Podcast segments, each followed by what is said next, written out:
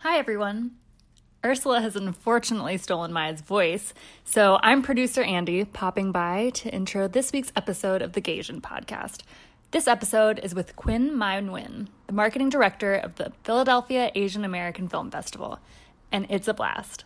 We say it often, but we'll say it again here at the Gaysian Project and podcast. We cannot get enough of Asian and queer Asian representation, which is why this episode is so exciting. It's a conversation not just about representation, but a conversation about representation with someone who is directly involved with increasing access to amazing Asian stories and providing a platform for more Asian representation. We're going to include links to the PAAFF website and program for you so you can check out the movies that Quinn talks about and Maya freaks out over in the show notes. The festival runs from November 8th to 18th in Philadelphia. The Queer Shorts program is completely free, so go see it. Huge thanks to Kat Ramirez at Philadelphia Asian Performing Artists and the Asian Arts Initiative for connecting us with PAAFF. Thanks to Rob Buscher for setting up this episode with Quinn, and also for the brilliant work he has been doing as the program director at PAAFF, and to Quinn, of course. This episode is really fun, and we at TGP could not be more thrilled to be supporting Asian American storytelling. And before I turn it over to Quinn and Maya, make sure to rate, review, and subscribe on iTunes. Every time someone does it, it loosens Ursula's grip on Maya's vocal cords and allows her to regain her voice for more podcasting. I swear it's true. But without further ado, this is the Gaysian Podcast with the Philadelphia Asian American Film Festival's marketing director, Quinn Mai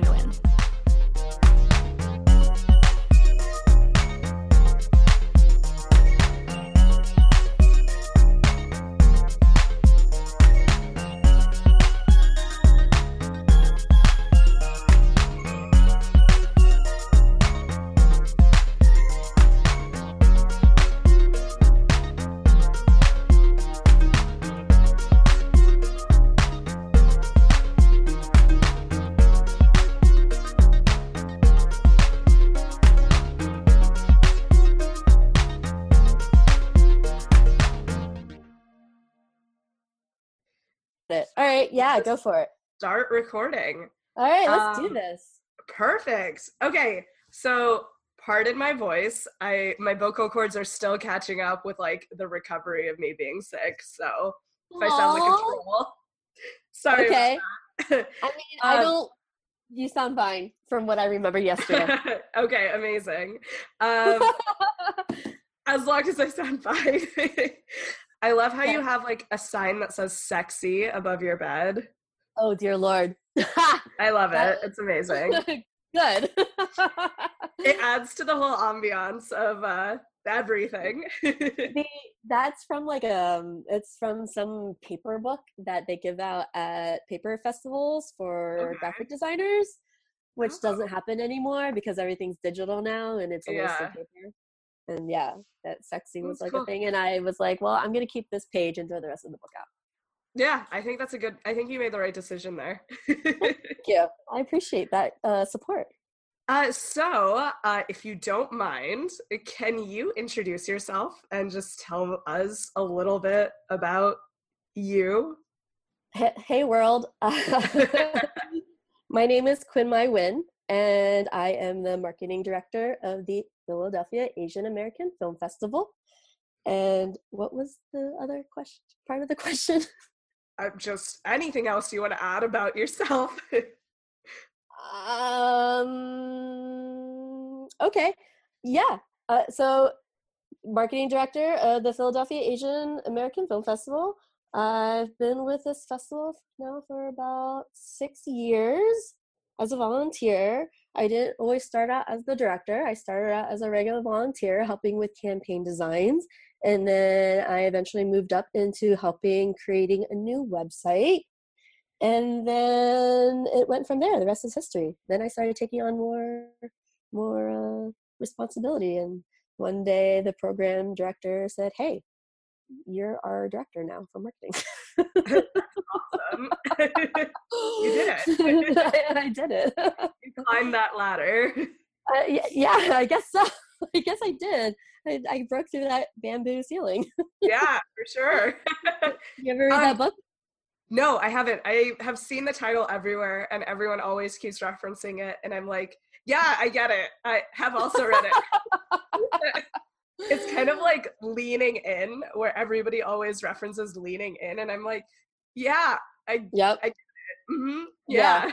Yep. Yeah. It's like the same with like Tiger Mom and like um what's the oh man. What's that Asian Joy Luck Club? That one. Oh, yeah. I did. Re- Yeah, yeah. that was a signed reading in my elementary school, the Joy Luck Club. Oh, really? Yeah. Which now that I'm thinking about it is Wow. Wild because I went to a Catholic school in like super rural California. Wow. That's not only is that a heavy book, I think, for an elementary student, but in rural California, that's impressive. Yeah, at a Catholic school that was predominantly white. Seems Wow. yeah, Your right? teacher your teacher was very woke for that Yeah, time. Truly. I know I'm like currently having a moment where I'm like, wait, that that's wild. Um Joy Luck Club was great. I love that book. I, I don't think I ever saw the movie. But speaking of movies, since Okay. you're involved with PAAFF, um, yeah. so cool. Can you okay, so I'm really excited to talk to you more about PAAFF and just like have the Gaysian project be a little bit more involved with bringing visibility to the film festival because Mhm, I mean, mhm. I talked to you about this a little bit. So much of like what I love to talk about is representation on screen and like how Yes. representation of marginalized communities can have really profound and lasting impact on audiences whether it be just from like transformational on the like personal level like helping a kid uh, see themselves and you know come to terms with their identity and feel less alone to Mhm. actually having an impact on legislation and helping turn the tide towards a more accepting society towards um, you know queer issues for instance uh, Mhm. and so it's really really exciting to see um, and to be more involved with uh, organizations and events like yours that are really pushing for Asian and Asian American stories to be told. Because as as we saw during Asian August, we had one month where everybody was just like, "Holy shit!" Like Asian, you know, like, the whole world finally realized that like there are some amazing stories, and also in that realization had another realization that it had been like 23 years, 25 years since Yeah. we really saw anything. Isn't that something? It's it's wild. So how oh, did Oh, you how did you get like involved with PAAFF like from those volunteer days? Y- you know it was just a simple ask It- somebody was like hey we need help so it first started out with someone that i actually went to high school with back in a small town in rural pennsylvania amish country which many know mm. as lancaster and we both ended up in the philly area for college and she was program director at the time of the film festival and said quinn i know you have design skills. Would you like to come and volunteer and help us with our design campaign this year? And that's where it all started was my awesome. with my yeah And it just built built from there and i said yeah for sure i love films and i love art and i want to help my community where i can and that's what I did. That's awesome. Kind of moral of the story if you if you want to be involved with something you you are passionate about, just like ask, right? Just like do Pretty the thing. Yeah, pretty much. If if you don't put out there the needs and the ask, people don't know how to take action. That's that's so true. Because so many of us feel like lost on um I mean like this is totally like a broader statement in like our current political climate. So many of us feel like what what can we do to help? What can we do? And there's like a loss of direction on how to help. So Totally. I mean like I guess we can have our like our guru statement of this episode is to just ask, ask Yeah. always like Yeah. to be involved with things that like you're stoked about is and Yeah. you can end up being the marketing director um Six years later. years later. But that's Yeah. six years of like I'm assuming like really amazing work. Like how in that six years, what has it been like to see like the transformation of PAAFF and like uh, you know like the differences in programming and people attending and things like that. Oh my god, the the the progress, the progression and the growth of the festival has definitely been a very fascinating um specimen I want to say to watch. It's yeah. the the programming has always been super great. And I want to say with the onboarding of Rob Buscher, it's just been skyrocketing ever since. And year after year, people come back and they, they say that it's so diverse. There's a little bit of something for everyone. And people are always so impressed with the way that we do cross cultural promoting. Oh, what do you mean by that? So- for example, one year we screened a movie about a girl who was part Japanese and part black. And we reached out to Philly's uh, black, um, oh goodness, I'm forgetting their name, Black Star, Black Star Film Festival. Oh, okay. And we said, hey, this is a screening that we think would benefit the both of us. Let's partner up on this. And they said, absolutely. And so they promoted it to their network. We promoted it to our network and got a really amazing turnout. Oh, that is So- really, really awesome. So we do a lot of that. Uh, we do one of the things that we focus on in our marketing is we identify community partners for different films. And example, uh, there's a, a a movie that we're screening this year called For Izzy, and there is an anecdotal relationship to queerness through the one lead character, but it largely focuses on the treatment of autism and addiction. Mm-hmm. And so my task so one of the things i've been focused on is to try to find a partner that deals with mental health and getting them to come on board and say hey here are a bunch of comp tickets for you to give out to your staff or to your community and in exchange we would love it if you could promote this movie to your network and it usually brings in a really amazing uh, range of audiences people who've never heard of the film festival before and others who are returning That's really cool. There's Mhm.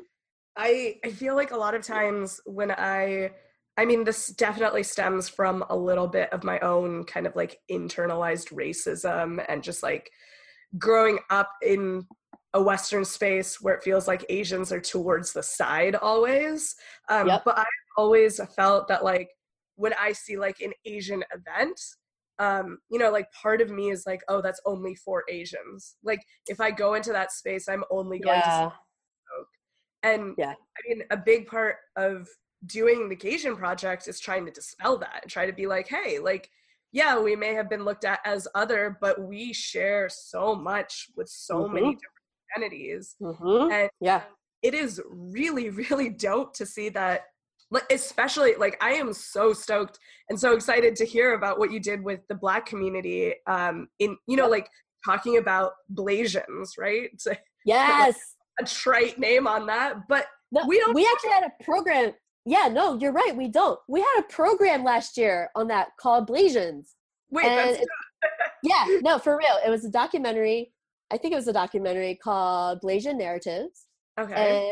and it was either pre or post screening we brought in local poets who i guess you can say they're blasian yeah. and they performed pieces about this topic and it was so um, moving heartbreaking inspirational to hear these people speak about their experience about being black and asian and that they were either one or the other and that they couldn't be both uh, and they're invisible in either. yes yeah right? yeah Like, yeah and so the whole like, so- we don't talk about Blasian. We don't talk Yeah. about blackness or you know like We any don't. of that.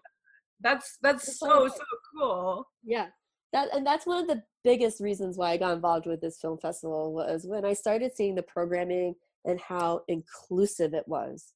Um, I'm a big I I've, I very much feel and have experienced that within the Asian community, especially as a female. Right, we are conditioned to be quiet, to not mm-hmm. speak about taboo things, to not share, to speak when spoken to. Right, and I love that this film festival really exposes all those different things. And the same reason why I love the project that you're working on. We don't talk enough about queer Asians. Yeah. And to, to create a space for people to find online about that is, yeah, I, I love it. I love it all. Oh, well, I like love the stuff that you guys are obviously. I can't stop like being really excited about it. Whatever minutes we've been talking. Um, I'm super curious. Do you think that like uh, being in Philly, uh, just like the makeup of Philly as a city lends itself to, you know, allowing your programming to be so cross cultural uh, versus, you know, like any other city. I feel, I mean, like, when I come to Philly, I feel like there's a different atmosphere um, and different vibe amongst people on the street, just like walking around, than there would be in even San Diego, which is super yeah. chill, or Los Angeles or San Francisco. Yeah, yeah, yeah. I I would totally agree with that. I think, yeah, absolutely. The Philly, I've often heard people refer to Philly as the city of neighborhoods. Okay. And in, in that there are a lot of areas um, whether it's marked by class or culture or age or some kind of economic development there's a certain vibe to that section of the city. And and i know this is found in other cities too like i'm, I'm pretty sure new york has this and I, I haven't traveled enough to say what other cities have this kind of vibe but there's definitely a neighborhood feel when you go from section to section of the city. You can go over the next four blocks and it's a completely different neighborhood. And like the Cambodian neighborhood is here, or the Italian neighborhood is here, or oh, this is where all the college students are, so forth. And I also think that we, because Philly is a sanctuary city, mm. are we still a sanctuary city? I think we are. Because of the our sanctuary status, that attracts a lot of different cultural, uh, a lot of different um, immigrants and people, others who are coming into the city and refugees. Uh, it's just a big melting pot. That's, I totally forgot that Philly was a sanctuary city. Yeah. That, that, that makes a lot of sense. I mean, like, that definitely changes the way that you would interact. I mean, like along with like the neighborhoods and things like that, I would assume that that totally changes the way that people interact with each other because you yeah. are spending a lot of time with different immigrants. Absolutely. Absolutely. And then in addition to that, we also have a ton of schools here, a ton of colleges, a ton of universities, and that brings in a lot of people from out of state as well as international students. Mm. So there's just like a huge melting pot here. Uh, we're not far from New York, right? So yeah. uh, the proximity of New York, we are also more um, cost effective compared to New York. Yeah, we, your cost of living is like, like right. Oh right. It's insane. Yes, I know. Right. So, so there's that, but yet we still have like all the major hubs of tra- transportation, like New mm-hmm. York. We have an international airport. We've got the train station. We've got buses. We are. We are. I forget. I think the stat is like I think it's like nine hours. Within a nine hour radius of Philly, we are in within like a like a majority percentage of the population of the country. Oh, whoa! Yeah, uh, it's huge. I promise to get you that stat later, but it's like a really impressive stat. Okay, don't. whoever's listening, go at us about these. Don't fact check us. no, please, please fact check us because I promise you it's real my boss would be horrified if I if I said otherwise. um, that's really really cool. I I mean like I was out in Philly last week and just I mean like I'm born and raised in California. Like I am the epitome of like Katy Perry's California girls, except not at all. Aw. Except not at all. I'm darker skinned. I don't wear whipped cream bikinis. Uh, yeah, like I've spent time, like I've lived a little bit in London. I've lived, that's like the only place outside of California I've really lived in. oh, that's awesome. And then- Other than that, it's uh, like Bay Area and then Southern California. And coming out to Philly uh, was, and spending time there last week, and I spent some time there over the summer, was really, really interesting, especially interacting with you know folks like you um, who are i mean you and i didn't get to meet but folks that are I involved. yes. for the record. uh, but folks who were who are active in the asian kind of like activism sphere or cultural sphere in philly. And it was so cool interacting with all these people and hearing about the work that's being done in philadelphia that is so different than what we do on the west coast and that's like not to say that either one is better or worse but what i thought was so interesting is that there's like a lot of really amazing things like PAAFF uh, that are happening in Philadelphia that I, being on the West Coast, would not have heard about. Like if you know I didn't have, if I wasn't like looking on Instagram or had like recommended suggestions for all of these different Asian initiatives because of the Asian Project. Um, and I found that to be like super, super interesting that there's like kind of this divide between um, activism spheres from the east and the west coast uh, despite us you know like work you know it's like we're adjacent but not necessarily really touching each other it's just Sorry, like I feel like a little boy when you just said touching each other. we're like these two spheres that are just like right here we're right next to each other doing like all of this amazing stuff but like not a lot of like cross pollination Yeah. this is getting like very sexual I'm sorry. I'll I'll pivot. I'm sorry, that was my my fault. I'll pivot. I yeah, I I totally agree with you. I think uh, I'm a big believer that if you live in an area that doesn't have access to a large body of water, that you may not be thinking very clearly about stuff. I, Yeah. I like to refer to that as the Bible Belt of the country. Yeah um, but i i think that's really interesting also in what you're saying because while uh, philly's film festival i think is still i know we're in our 11th year but i still feel like we're very young and we have a lot to do and a lot to learn. And there's so many ways in which we still need to grow. And oftentimes we look up to other film festivals like CAAM and Yeah. LA Asian American uh, Film Festival in LA, who are, in my opinion, are really leading festivals in this industry, um, and and more so uh, CAAM, who, you know, I- think their programming lends itself to a lot of social justice stuff. Uh, Absolutely. yeah, I I mean like what I think is so awesome about PAAFF is that I mean when you're in LA if you do a film festival in LA or New York, you have a lot of resources built into that city. Like being in Sure. LA, is Hollywood, right? Like the industry is LA. Uh, you know, despite what many naysayers, well, you know, like holding out, like we're not all Hollywood times. Um, but you just have like a lot of resources um, to be able to attract more uh, and like just a wide breadth of films and you have kind of Mhm, like an yeah. infrastructure to allow that to grow and become something really awesome whereas philadelphia is a space where you don't normally think of philly as being like a space of filmmaking like definitely a place to go film because of you know, yes, it being cheaper to film out in Philly than it would be um, right. in California.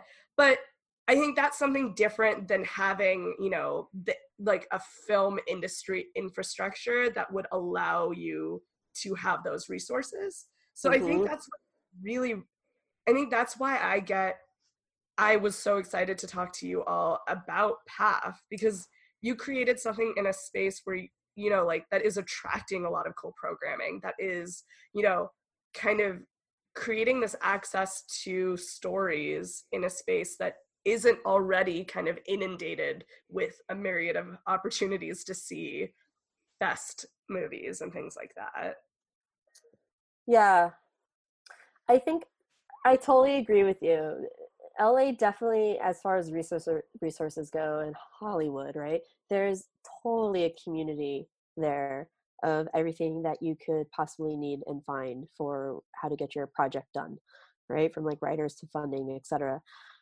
Something that I think Pennsylvania as a whole actually has done a pretty good job of in the last few years is, and I I believe this is credit to the Greater Philadelphia Film Office, Okay. which is uh, a, another organization here who actually worked with legislation to provide tax breaks for filmmakers That's to awesome. yeah and i think as a result of that that the the idea of using philly as a location t- to film has has increased exponentially it philly is really because of the diversity in our architecture Yeah. we have the ability to allow you to film dif- uh, different locations like for example la or Mm. paris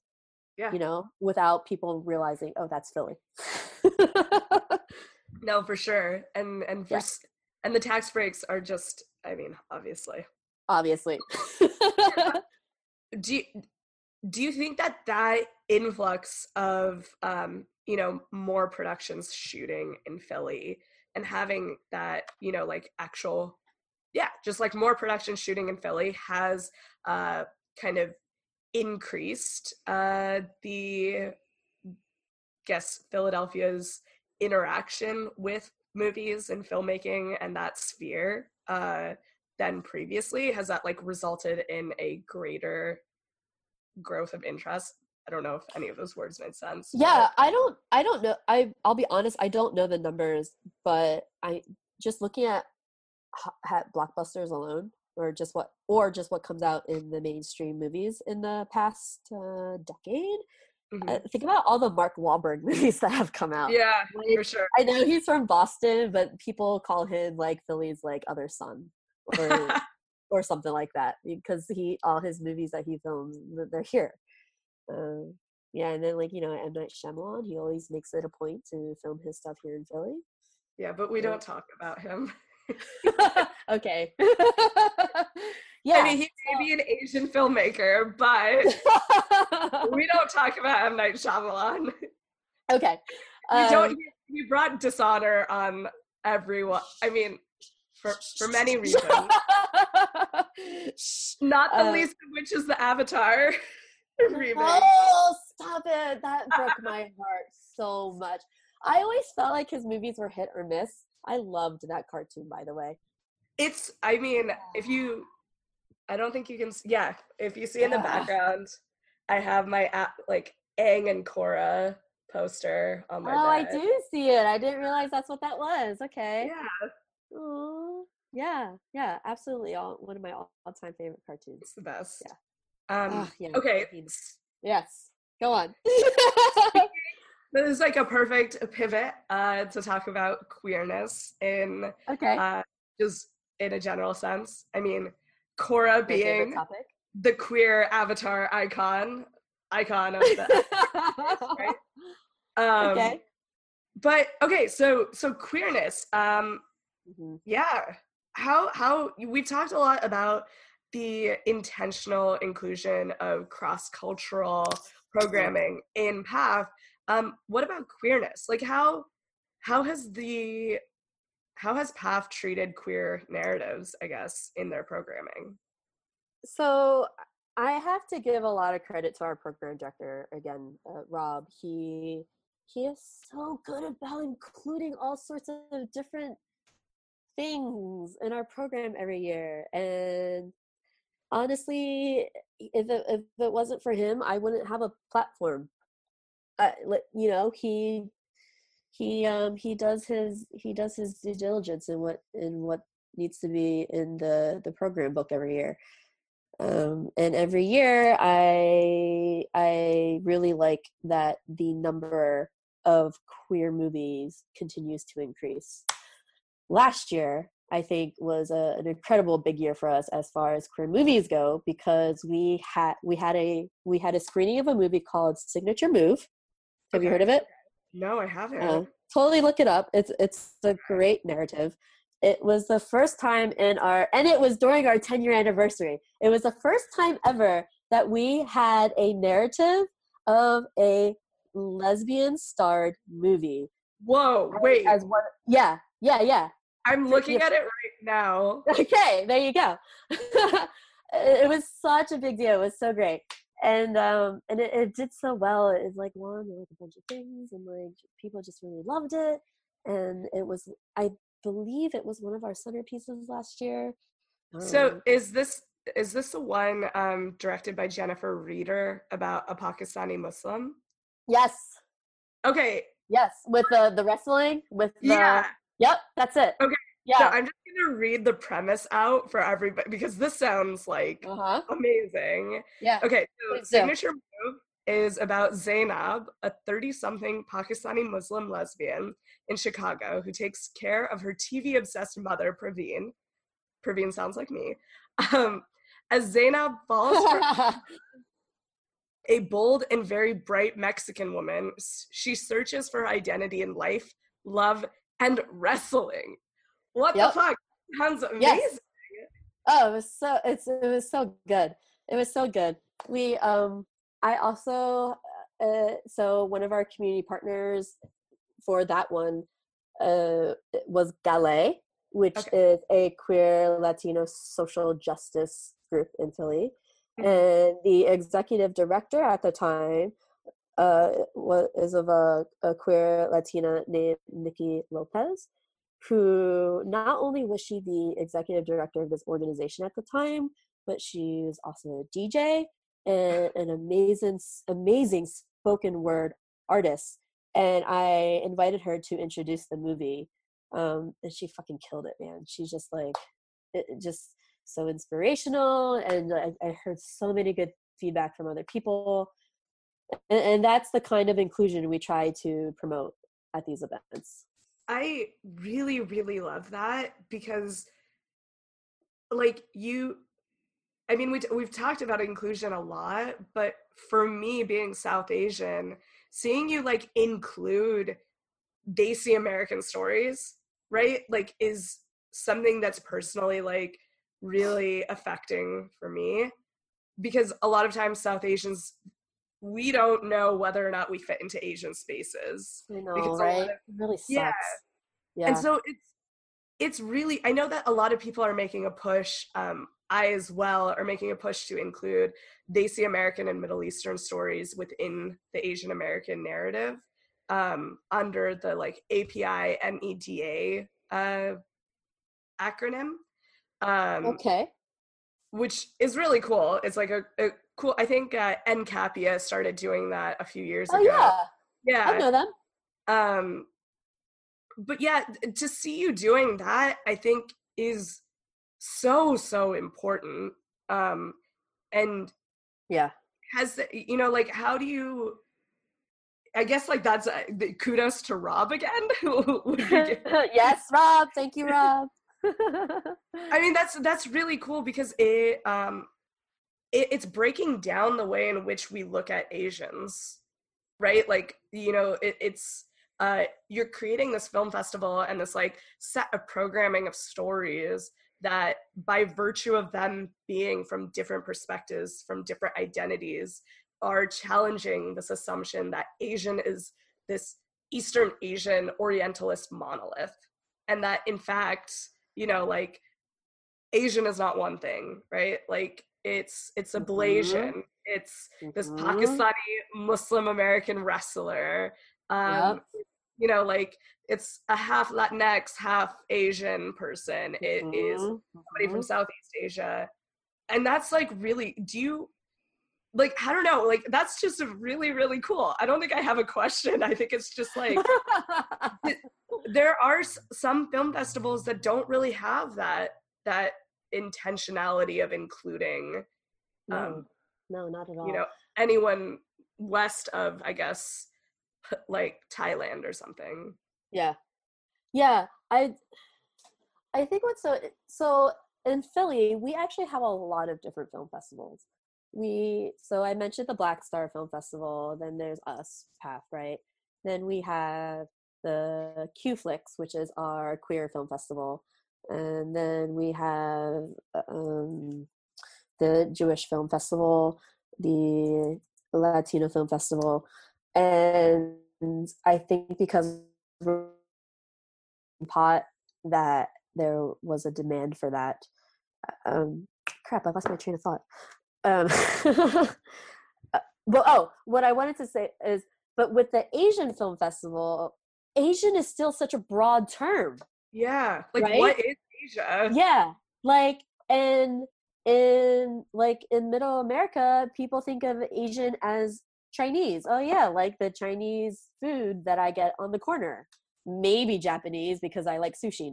You know, yeah um, so I think it's even more important for a film festival like us to be so inclusive, to create awareness because it's just, you know, there's so much like racism and so much like stereotypes out there. Like when I was growing up as a kid, like I had kids coming up to me and I was like second, third grade and they're coming up to me making these ching chong noises with their eyes slanted and like calling me chink and i'm like i'm vietnamese american by the way and i'm just like what's a chink later to realize it's a slang for chinese but i was like i'm not chinese. Yeah. Yeah. Uh, but what So- i mean like that's yeah. Yeah So, people I don't know what asian is. Right people don't know what asian is like and then and then like with crazy rich asians coming out and people are like singapore? Where's that? I'm like are you serious the w- most wild part about Crazy Rich Asians was that people were like, "Whoa, Asia isn't this destitute third world country." Right like, we're not just immigrants and refugees like, uh, who do you think holds the United States debt? It's China. right. But yeah, eh, yeah, right. yeah. Asian isn't one thing, and and that's like really cool to see a festival um, that is about storytelling, telling stories about Asians not being one thing. Like Ah, I know, I'm yeah. yeah, sorry, yeah, go go I'm so glad that you mentioned the word storytelling. I think that that's a, a, a big key word here. I like to tell people that we provide a platform for people to tell their stories. hmm uh, just the other day I was I was talking to we have a group here in Chinatown called the Philly Suns and after one of the volleyball practices with I did a little spiel on the film festival and I said that we share we have culturally relevant programming. And they like like all these blank stares that a lot of them are in high school. And I was like who knows what that means? So like nobody raises their hands. And I'm like okay. And then you know I go through the spiel about like Hollywood and how they stereotype the the characters and and it's it's you know usually you see them as like sidekicks or like the geeky IT tech person Yeah. and said I said at the film festival it's different you see more stories you see people have an opportunity to tell their stories that most people outside of the Asian community don't realize how much they can relate to it Yes. Yes. Yeah. Um I always like to say that I mean like people are so caught up in wanting to tell a specific story and have it relate to Mhm. a specific group of people. But Yep. or and in actually I'm saying this reversed. Um we get caught up in wanting to appeal to everyone and having like the broadest sense of appeal and so we try to make movies that are like going to appeal to everyone. But in Yeah. reality, it's when you tell a specific story about one Mm-hmm. That's the most universal story that you can get because it's in Mhm. telling one person's journey that Yeah. you're able to have people connect to various aspects of that story and feel like they're Yeah. seen, maybe not fully, but like you know, I'd rather like watch a story, uh, you know, like watch that that movie about a Pakistani wrestler, and Mm-hmm. Yeah. like I'm not Pakistani, but I'm an athlete, right? Like, and that's like a go. Pakistani wrestler is like a very specific story, So right? specific. so specific but you know like so many people can relate to being an athlete right or Yeah. like falling in love with somebody and Yeah, it doesn't yeah. it doesn't have to be like let me tell you this like very like blank story that integrates every single storytelling Yes. Yeah, yeah, yeah. You know, Hollywood is so focused on the numbers, and they're so afraid that the audience won't get it. And you know, it's just like the the, the audience. ugh, anyways, that's a whole other thing. okay so Well- back to queerness uh yes. Okay. about that movie i only want to watch signature move for the rest of my life that sounds amazing. I like I guarantee you I'm just like after we hang up on this call, I'm going to like hunt down the contact for the filmmakers and be like, hey, listen, can I be your friend? Good. Um, Good. I'm sure they'd love it. I'm sure they would love it. Make sure you tell them that you learned about them through us. Absolutely, absolutely.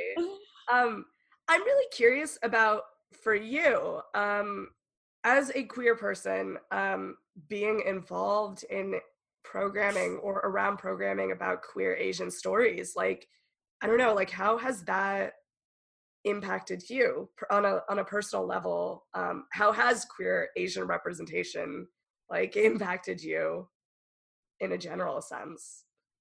Oh man, this is such I never know how to answer this question. Um I so uh you know, when I came to Philly for school, my biggest one of my big goals was to find a LGBTQ community because where I grew up in the Amish country, there really was none of that. I remember maybe one or two classmates who were out would come with me to the local university's uh, queer straight alliance meetings to hang out with other queers and they were totally okay with us being there which i thought was amazing. Thank you millersville university.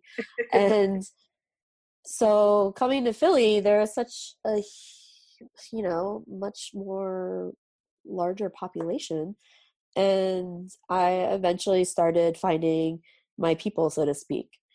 And after college i started realizing man there's really not a whole lot of queer asians in philly and then a couple and, and that was a little bit of a struggle but i kind of at that point because i grew up in such a predominantly white area I- Mhm. i i kind of just accepted it as the norm Mm. and then a few years later i discovered a group in philly called hot pot Oh. and yeah and that was that was really cool and they would meet once a month with potlucks and they were queer asians. Um but to my surprise they were asians from like all over the place.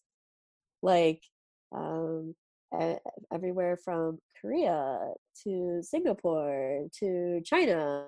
And so i point that out because i realize a lot of them did not even though they were asian they didn't have the same immigrant story background like I did.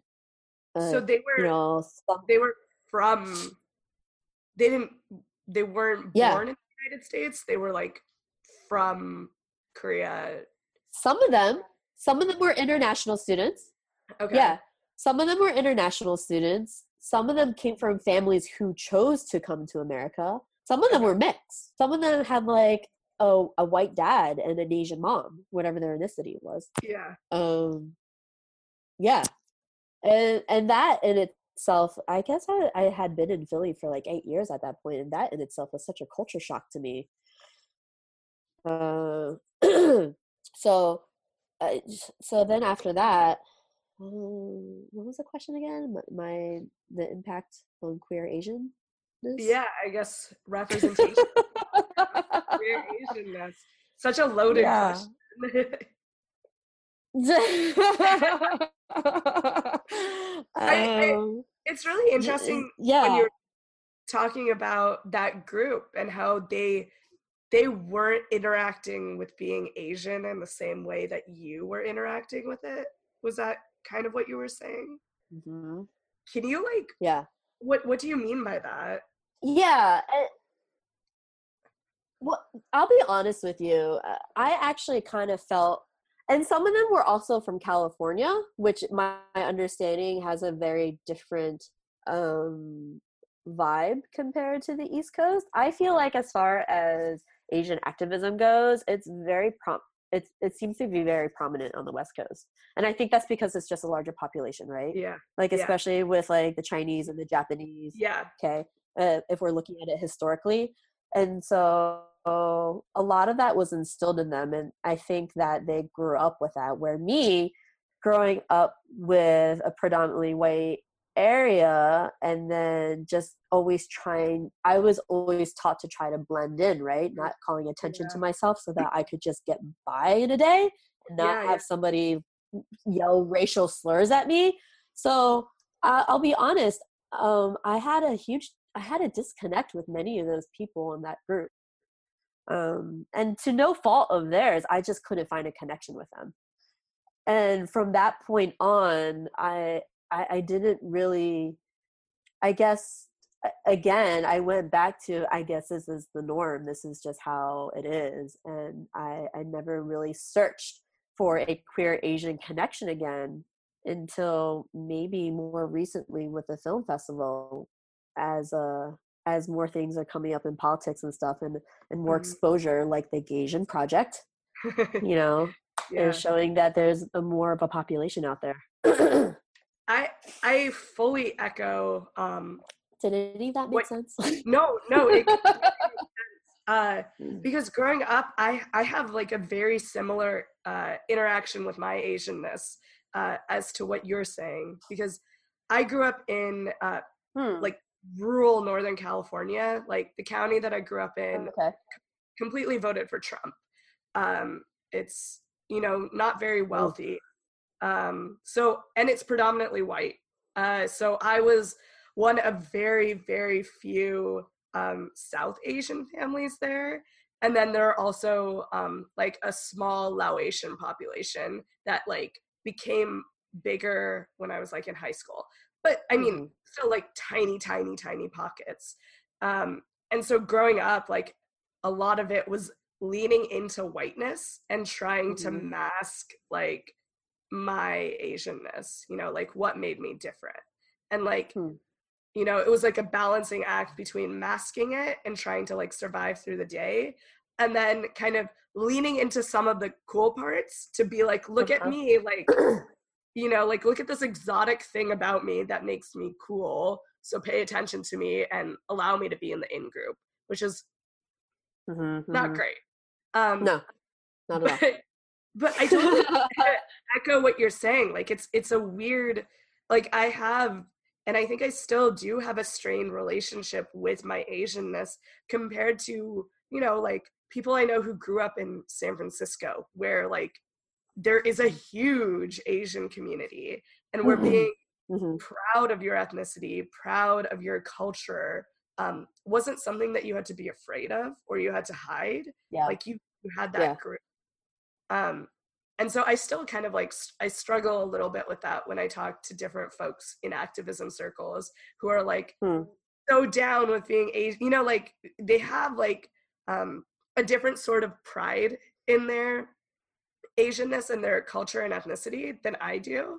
Yeah. Um yeah. And i i oftentimes like i struggle to interact with it because of this defense mechanism to not you know like where it's just like i don't know if i want to keep associating with you and your pride in being asianness because i'm worried that it's going to single me out for various forms of discrimination like if that it's like a it's a very internalized like uh yeah shitty like distancing from that that's intense right yeah but Yeah. it's something that I'm realizing, um, you know, like as I've gotten older and as I've been like, no, like I want to interact, you know, like I want to know who I am. I want to be proud of my ethnicity. I want to, you know, have that connection to my people and especially with other Asian Americans because the Asian American narrative is one that is so unique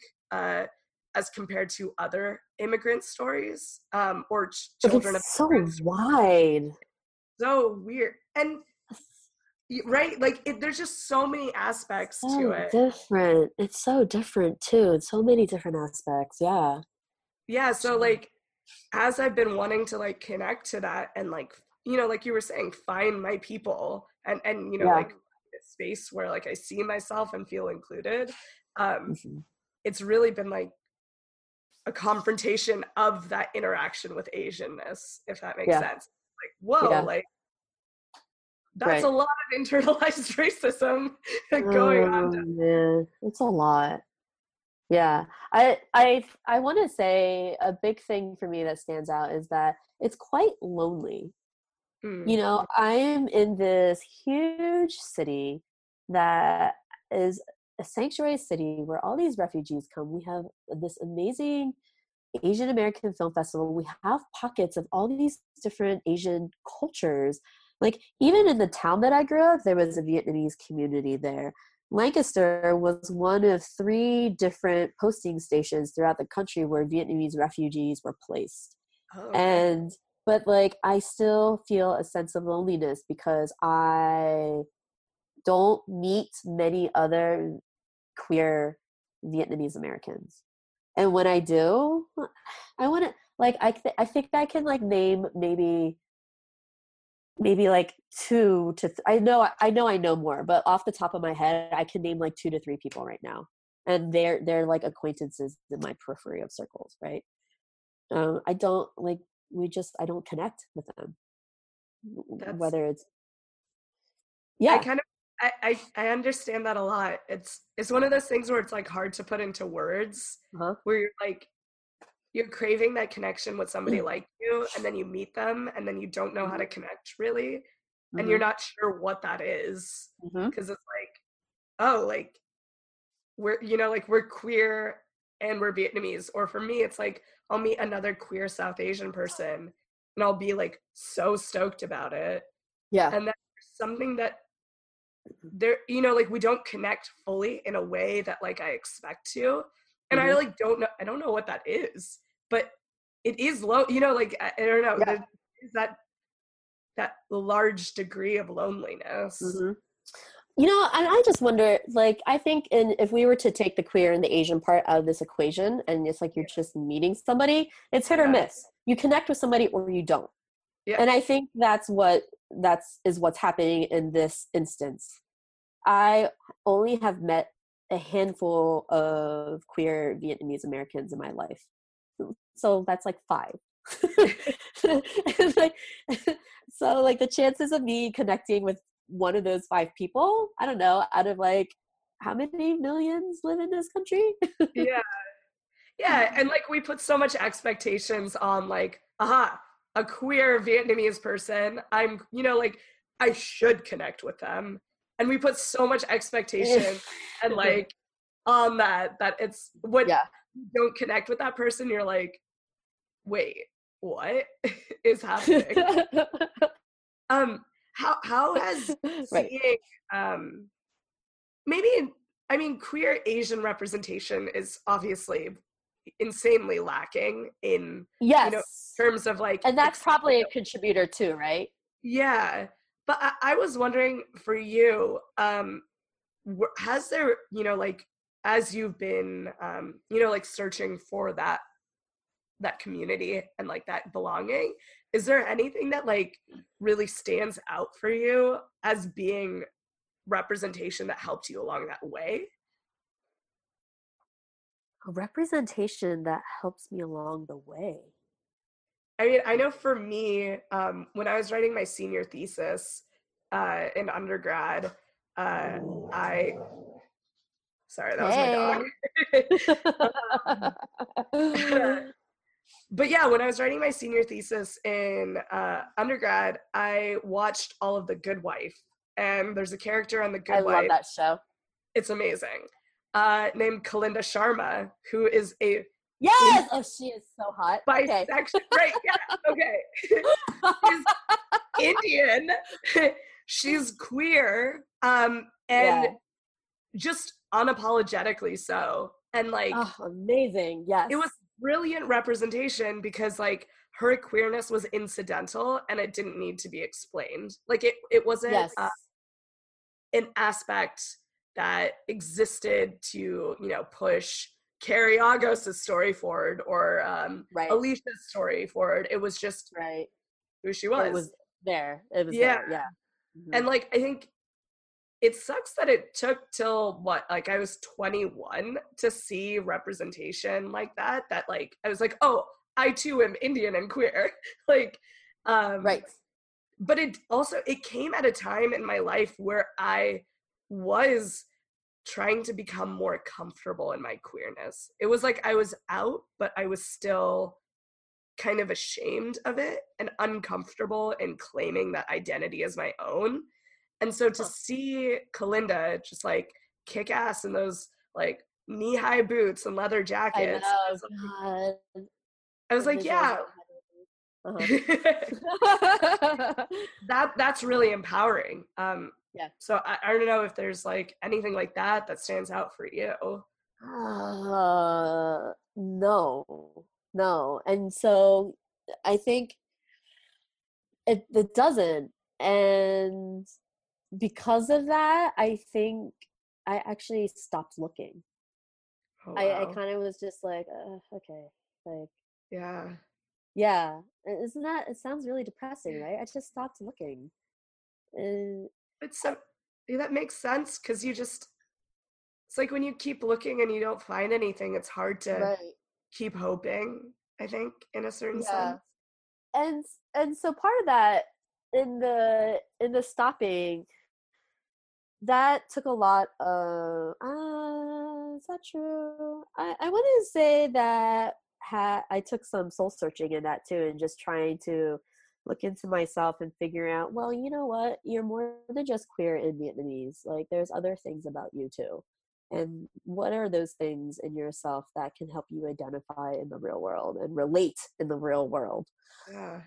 Um, and and that I think is through art and through music. Uh, my background is graphic design and I, uh, marketing, and I love to go dancing. I'm a huge house head. I, I love going to EDM shows. Um, um, I I love making my own costumes and going to burner parties, and I eventually found other identities. Does that make sense? Yeah, no, that does. Yeah. I think that's like that's such a valuable thing to always remember that like we aren't just one thing. Like our queerness and our Asianness is Mhm. you know like undoubtedly a part of who we are, but it Mhm. not entirely. You know, like it it Uh-huh. not the only thing that we are. Yeah. Which I mean, bringing it back to the programming that you all do and the representation that we see coming out of you know like more independent filmmaking avenues i Mhm. think that's something that people are embracing more and more like showing that like you can tell a queer asian narrative without it being solely about queerness Totally. and Asianness, right like Absolutely. I'm so glad you said that because that's a perfect segue yes into one of so we do shorts every year. Yes And- tell me about the shorts program. Yeah. So for people that are listening, all of our shorts except for one this year are free. So you should check out our program uh, at paaff.org and check it out. The shorts that we have, one of the shorts that we have this year is called the Intergeneration and Overseas Perspectives on Queer Identities. so it's a program, uh, a mixed program between overseas Asian and Uh-huh. Asian American stories. And it incorporates a wide variety of ethnic cultures and attitudes. I want to say both positive and negative towards queerness. largely cool. Yeah, I'm yeah, yeah. looking at the, the, the program right now. Cool. So and so you can see that it's it's a pretty wide range that Yeah, that is so- there. Um, a couple of the ones that stand out to me are um, Salamagon, that is about a Filipino woman coming out to her Catholic mother, uh, which is awesome. Um, I mean, I think just based on the fact that we don't really talk about Filipino, you know, Filipino stories. Yep, yep. um, A Pakistani transgender Yes. Uh huh. Yep. Love. I recently um, we work with a uh, an Indian trans or uh, activism organization. Uh-huh. That's not the right structuring of that sentence. Uh, we work with this group called the Aravani Art Project, which is um, an activism group in Bangalore, India, that uses art as a way to empower the trans community.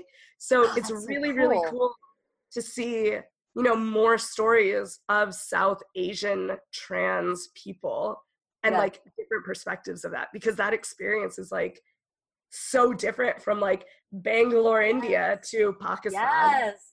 So Yes. awesome. Yes. And FYI, the the Pakistan uh, the Pakistan um that actress that's Pakistan's first trans actress. I think her name is Kami Sid, and she was just profiled recently by BuzzFeed. Uh, I'm happy to give you the link to that, and you can include yeah it. this absolutely description. Yeah. Uh-huh. wow that's oh my god i'm annoyed I, I like kind of just like want to fly out to philly for like one day to see all of this Hey, yeah, you should. we'll find. Yeah, we'll figure it out. Let's do it. I, I'm. I always like to look at the glass half full. That's my life mantra. right If you want to do Um, it, we'll figure it out. let's do it.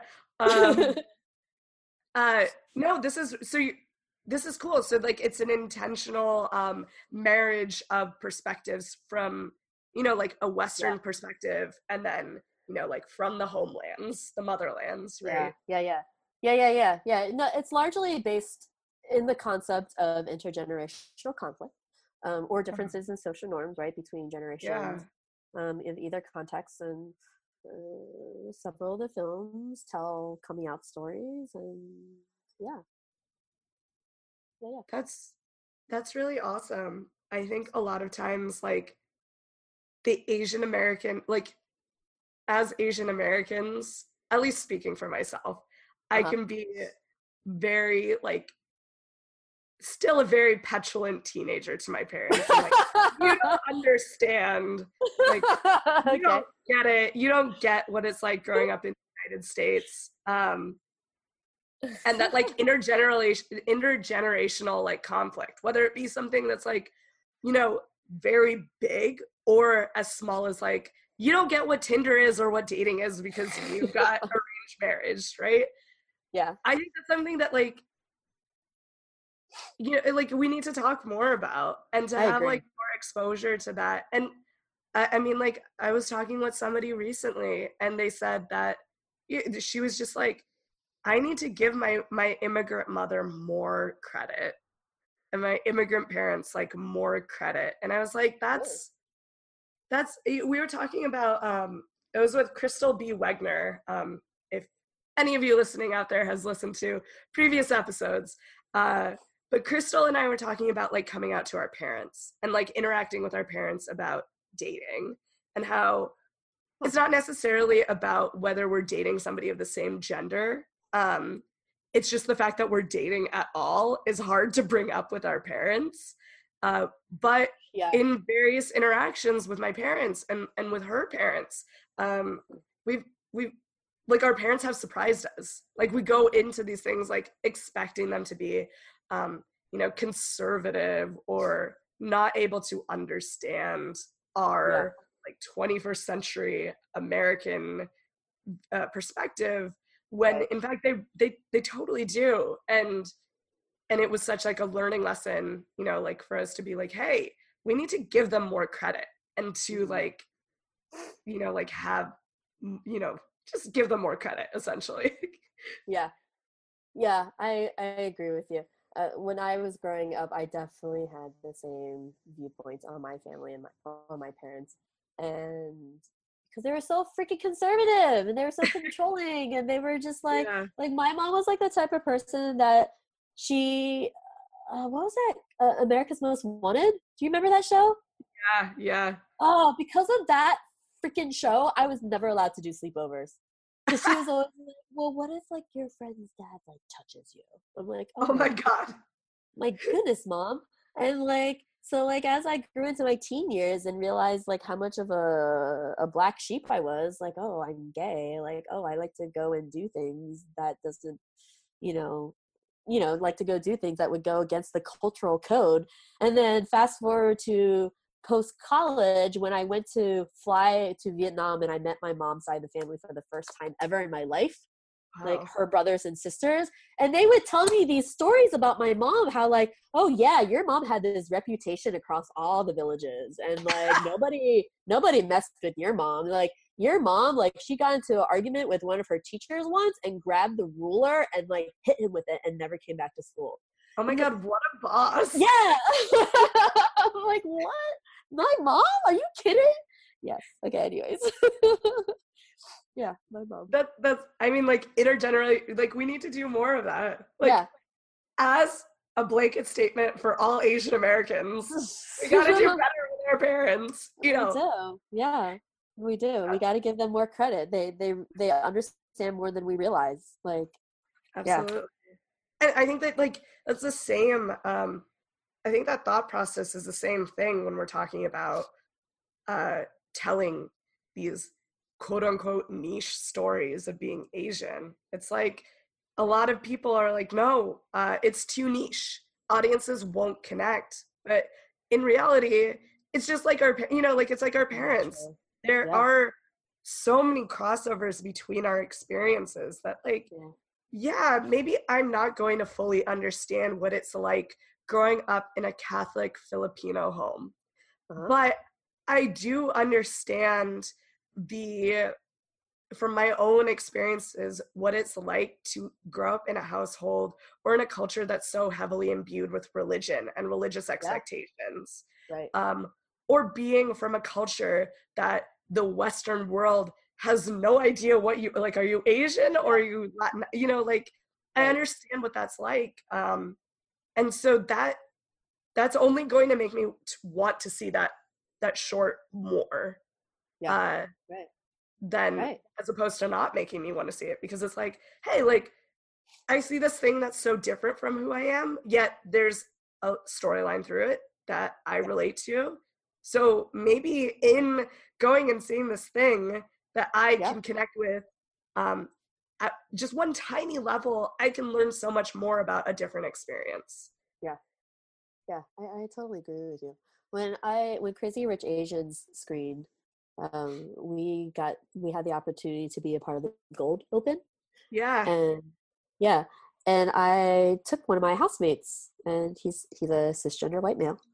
Uh, had no idea what he was getting into, and was like, "All right, sure, I'll go." And I I took him to the movie, and he loved it. Like he was just like, I just like I had no idea. Like I felt like I was there. I totally felt like I could connect. I like I I understood what what the character was going through, and and this was information that he just voluntarily gave me. I didn't have to like prompt him to say this. I was so like floored when I heard him. I was like, yeah, it's everyone can relate. yeah uh crazy rich asians the best the most successful romantic comedy in like decades. Yeah. Best? Um, yeah. so on this on your programming, so we have this amazing intergenerational shorts program on queer Yeah. identity. Um, what other like cool queer narratives can you know people look out for or Yeah. I be sad that I'm missing out on? oh no, we gotta figure out how to get you out here. I Okay. know, man. Th- this year we have a total of four screenings or four, four programs that relate to queerness. Two of them I've talked about already, which is wait, did I talk about two already? One of them I talked about was the queer shorts. Mhm. There was another one I talked about earlier. Which one was it? I think it was for Izzy. Yes, thank you. Yes, for Izzy, yeah. which uh, so um, that one is about a queer photojournalist who is a recovering addict and befriends a uh, autistic girl and it just talks about how they become a family and how they impact each other's life. It's really cool, really, really cool, really well done. And I also, for people who love spoken word poetry, there's a really cool spoken word element to it that's integrated into the story. Awesome. Um, yeah, oh, it's really good. And then uh, the third one is called uh, Leitis Leitis in Waiting. It is actually co-directed by three PAAFF alums, and yeah, it is uh, about a Tongan man, and it talks about the Native uh, Hawaiian culture's conceptualization of middle gender. Um, oh. So yeah, one of the um, one of the directors is a trans woman, and uh, the name is Hina Wong Kalu, and they add a really interesting perspective of a trans woman. Um, she she understands and, and empathizes with the subjects um, with the subjects from her own lived experience. So she she brings a really awesome perspective to the directing. Uh, and then the last one which is going to be winning two awards from our festival this year, is called Call Her Ganda. Uh, it's going to be it's getting the best doc feature, the documentary feature, and the the Hey Mahone Social Change Award. Uh, it did very well on the Queer Film Festival circuit, and it's being distributed by Breaking Glass Pictures, which okay. is based here in Philly. So, woot woot to Philly. Uh, Breaking Glass Pictures is, by the way, owned by TLA for anybody who knows who TLA is. And uh, the director of the film is going to be doing uh, guest lectures at Temple and Drexel University on the 14th and 15th of November for anybody who is in town. Huh. I need to fly out. it's a lot of good stuff. It's a lot of good yeah, stuff. That's really cool. Um, and that's just the queer stuff yeah, I know. This is just the queer. I mean, obviously, I'm going to highlight the queer stuff, but yeah, yeah, yeah. I mean, that I mean, just from the queer programming alone, like that's such a cross section of experiences that mm-hmm. you know, like we don't really get to see.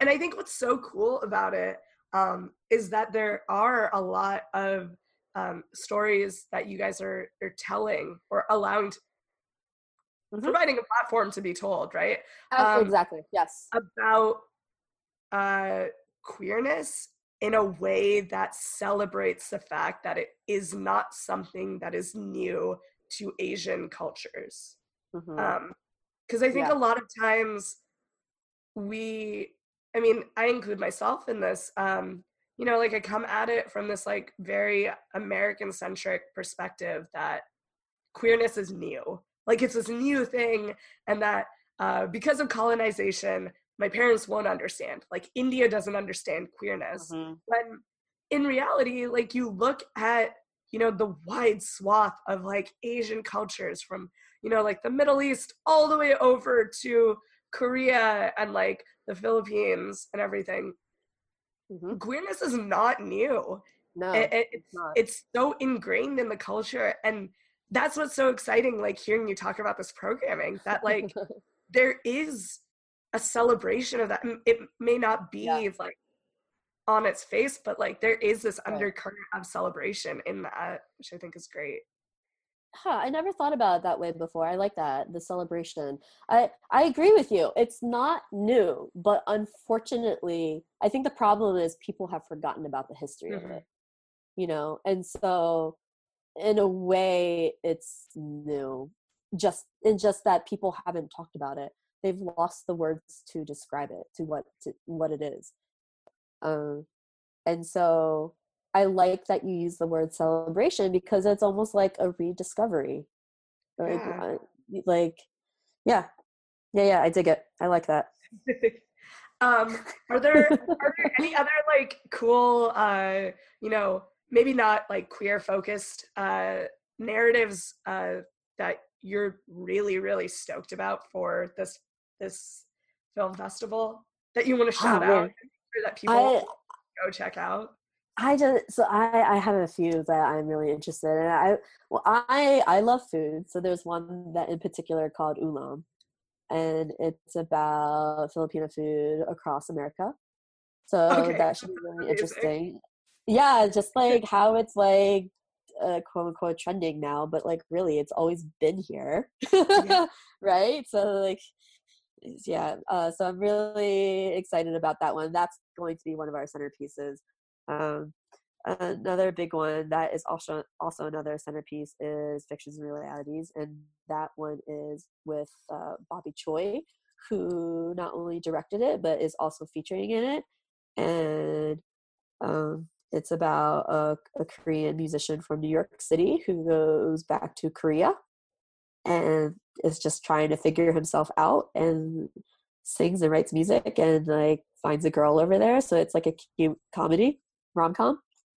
Um, God, I could just keep going. There's another one called Surviving Bokator, and that one is about the resurrection of an ancient Cambodian martial art Oh, and yeah and it's but and the the generation of the genocide from cambodia and how they are trying to get the youth to reclaim this ancient art before it's forgotten yeah. um and i think the biggest one which is is definitely going to be a sellout. So for those that are listening if you're interested get your tickets now because there's not a whole lot left.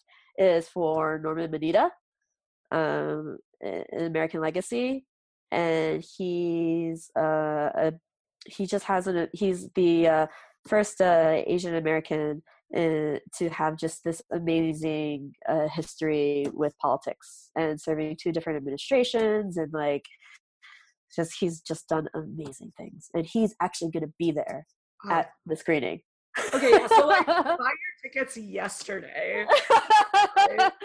yes Um, um, that's amazing. Uh, I have to so say, much going on yeah, like that's. Oh my god! Why am I not? like when people ask me about this film festival, I'm always like, it's more than just movies. Like there's we have art exhibits, we have chef demos, we have what? art Okay, installation. Yeah. So we I need to find my ticket. like what? I need to come to again. What? yeah, yeah. There's just so much. We've got musical performances, like we have workshops and conferences. There's just like so much happening, and a lot of it is free. A lot of it is free. Yes, that's amazing. That- no, I mean like for everybody listening, I don't care if you like live in Philly or are like an hour away. I don't know. I don't care where you live. If you are close enough to Philly to get there, um, and you're able to get there with ease and afford it, Yeah. do it and go to Yeah. this festival. Um, yeah, absolutely. like it's i mean like like quinn is saying like so much of it is free and e- just the shorts program alone dude like grab Mhm. your train tickets like jump in a Mhm. zip car or whatever Mhm. and like drive and and go see the stuff because like you know there we have such rare opportunities to have such amazing ease of Mhm. access to these stories uh Mhm. and like this is one of those those those avenues Yeah. for you to have that uh Yeah. and should sure. absolutely take advantage of We it have all major forms of transportation that come to Philly. We are a transportation hub. Amtrak comes here, Greyhound comes here, major highways come through here. If you're really diehard, the international airport's here. I mean, yeah. i'll be the one like on a plane like red eye to Philly, just being like, I, I need to see. Oh, you're, you're red eye. You're cost efficient. I get it. I, I love it. Yeah, just like on the plane. Um, I am so stoked to hear you talk about that. Uh, the movie about Filipino food because I am a slut for food. Like talking really? cultural experiences through food. Like uh, uh, David Chang's show Ugly Delicious was on Netflix. That's like one of the best things that I have ever seen. I don't have you did you watch that? I have no idea what. I'm sorry. Yeah. No. Oh, okay. I'm writing it down right now. you have to go watch the show and to everybody listening who hasn't seen this uh go watch ugly delicious on netflix it's done by chef david chang who's a korean american chef uh who is the dude that did momofuku noodle bar um Oh, every- yeah, cool. He has these like big restaurants um and so he did the show that's kind of like uh, inspired by the Anthony Bourdain way of uh, you know treating food and culture. But for him, there's this through line of how we treat uh, different I don't know like genres of food um, in relation to Asian foods. So Oh, not- interesting. So okay one of like the best uh examples of this is he does an episode on dumplings and how Okay. like almost every cuisine every culture has some form of dumpling in it right like Right. um tortell Yes. not tortellina but i du- there are dumplings Uh, I know in what you mean. that i can't Yes. remember the name of but I, I um, know what you mean. Yes. and then you have like pierogies and things like Yeah. that Pierogi. but um, gnocchi. Is that what you're talking about? yeah gnocchi yes exactly go. Yeah, yeah, yeah, yeah. Uh, Uh-huh. and so he he talks a lot about like why is it that when dumplings are almost like this universal thing through cuisines that when we are considering dumplings in an asian connotation so like dim sum we expect to go to a dim sum restaurant and get really great food for really cheap like we're Yeah. not going to go to a dim sum place and pay a lot of money to get good food we want to get really great food for not a lot of money. Whereas when we want to go get gnocchi, we want to go to like we want to pay a ton of money for really Right. great gnocchi. Right. So why Or is melt that? in your mouth gnocchi. Yeah. No. So I why is you. that? And and it's like he looks at the fact that it's like the same um, you know, like intense uh preparation for both of them. And same like Right. you know grandmothers creating these amazing delicacies but like why is it that we think of them in such different ways um Yeah. it's this is this is my promotional i promise Uh. that this podcast was not sponsored by by ugly Delicious. but david chang if you want to be my friend i'm down hi, hi, David Chang. Come be our friend. There's a that makes me think of this podcast called Second Wave. oh okay and it explores the Vietnamese American refugee experience and challenges and the challenges that the community faces. Um, because it's been like what four decades since the end of the war of the Yeah. Vietnam War, right?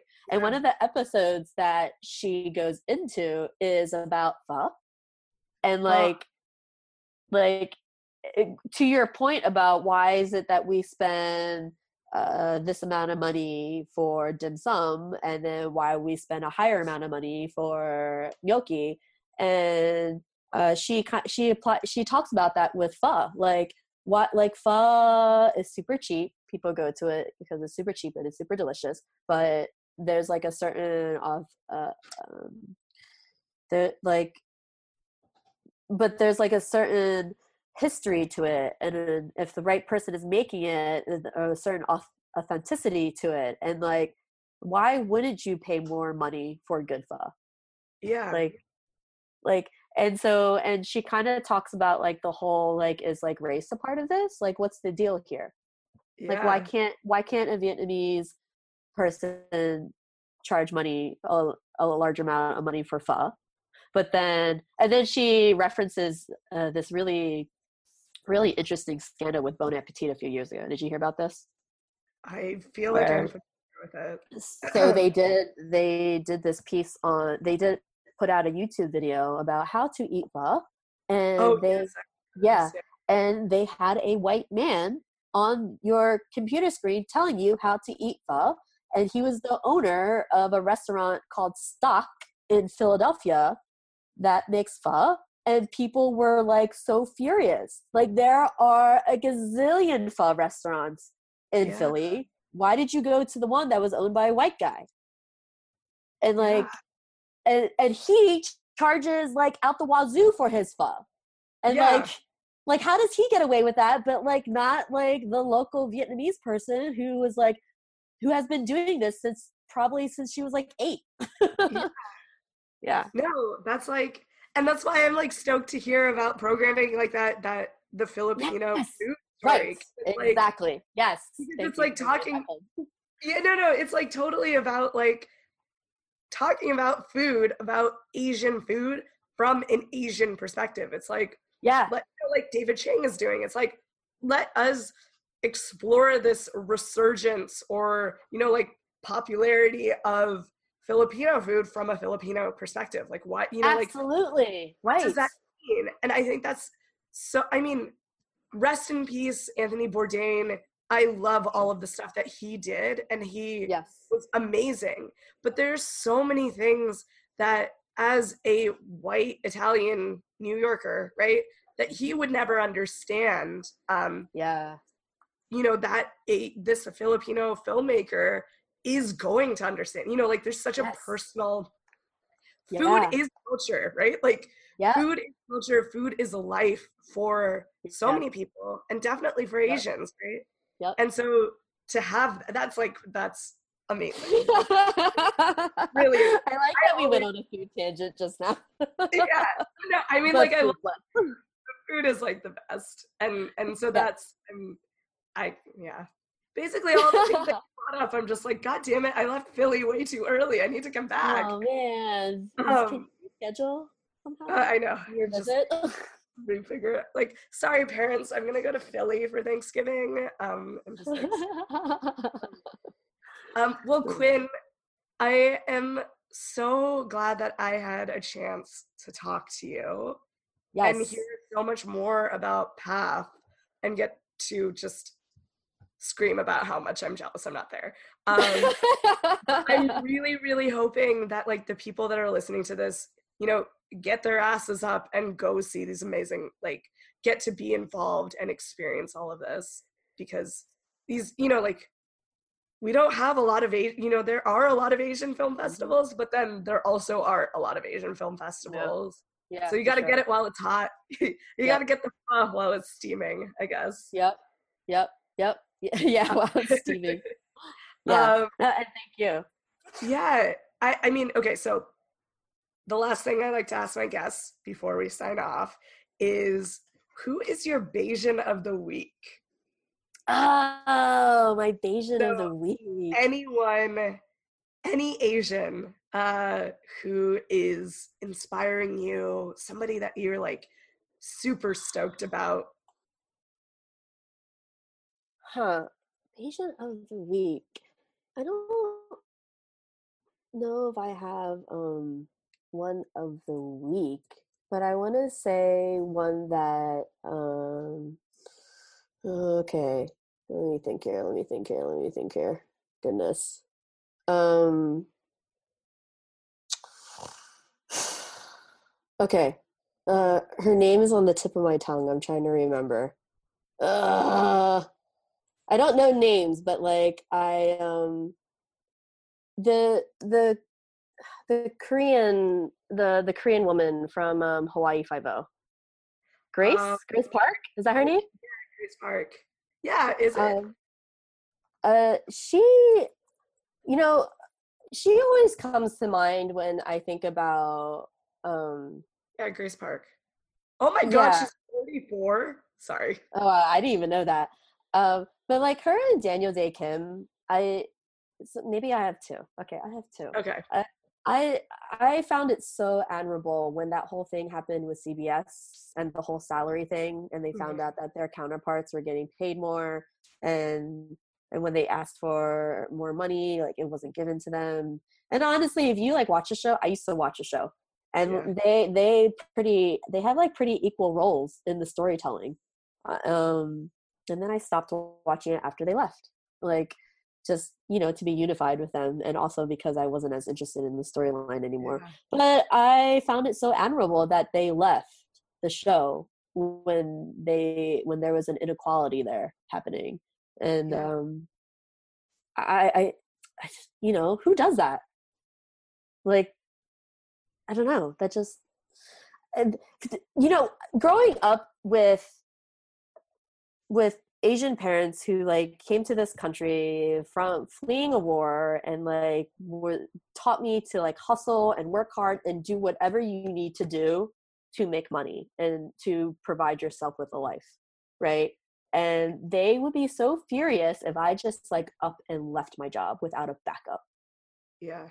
Yeah, and so like I just think it's so admirable that these people were able to do that. Now, okay, maybe it's like a different level here because they're Hollywood and whatnot, but like you get what I'm trying to say. No, absolutely. yeah. I mean, Hollywood is still like a super, you know, volatile industry. Yeah. Especially if you're Exactly. Right.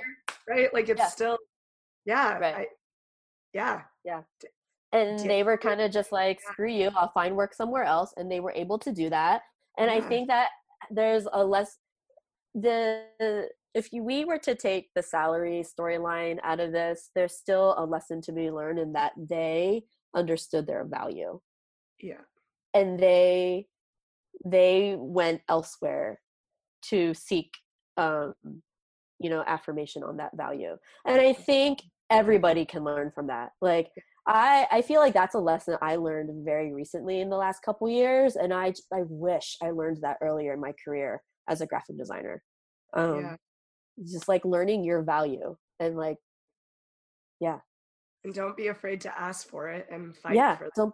yeah totally and like you know now i'm in a place where i understand what i can bring to the table and i'm not afraid to ask for a certain anything whether it's like you know a package or a compensation or just like needing certain um a certain environment and i'm like also like not afraid to go looking for it somewhere else like life has taught me that if you do well and you know how well how again this i keep bringing this word value up like it, life will provide somehow Yeah, I think that's awesome, so yeah dude. Give I guess Daniel. lessons lessons learned. Give our immigrant parents more credit. Um, Fight for your Thank you, mom and dad i know i don't tell you often enough but i do love you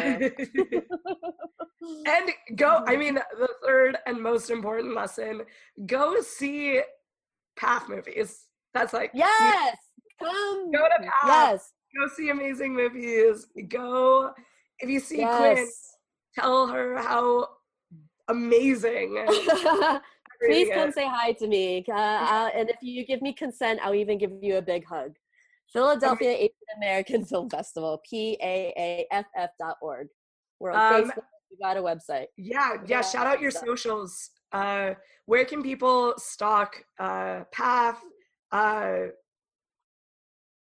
Mm, my God, why don't I know this? You know, marketing director should know these things, right? Uh, uh, if I had my other committee members here, they'd be able to tell me. Uh, it is. Oh goodness gracious! Can start playing the jeopardy theme Uh, song and make you uh, feel more stressed out do, do, do, do, do, do.